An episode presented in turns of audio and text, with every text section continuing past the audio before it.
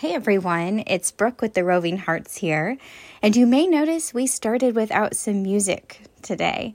And that's because our tech support guy is busy being a farmer right now. So he is getting some fields planted.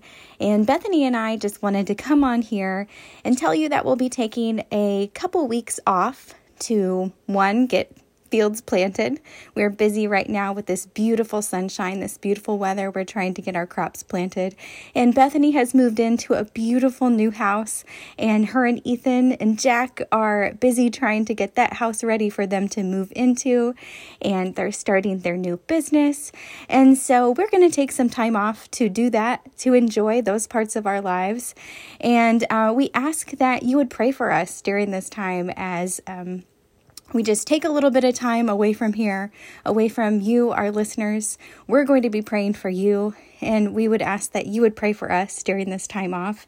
And we just wanted to leave you um, with a quick bit of encouragement, some scripture of encouragement as we're gone for you to think about. It's in John chapter 8, verse 12.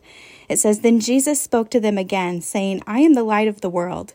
He that follows me shall not walk in darkness, but have the light of life. I think a lot of times we go into a lot of dark places. We feel darkness, we feel heavy, and we feel like there is no light. But with Christ in us, we always have light. He is the light and He is in us. So even though you may go in those dark places, and you will, scripture says you will go into dark places, you will have suffering, but He is with you and He is the light inside of you. So let Him shine in you, let Him go with you, and don't forget that He's there because He wants to be with you through every everything in your life the darkness, the light, all of it. So I wanted to leave you with that little bit of encouragement. We will be praying for you. We ask that you pray for us, and we will miss you, and we'll talk to you soon.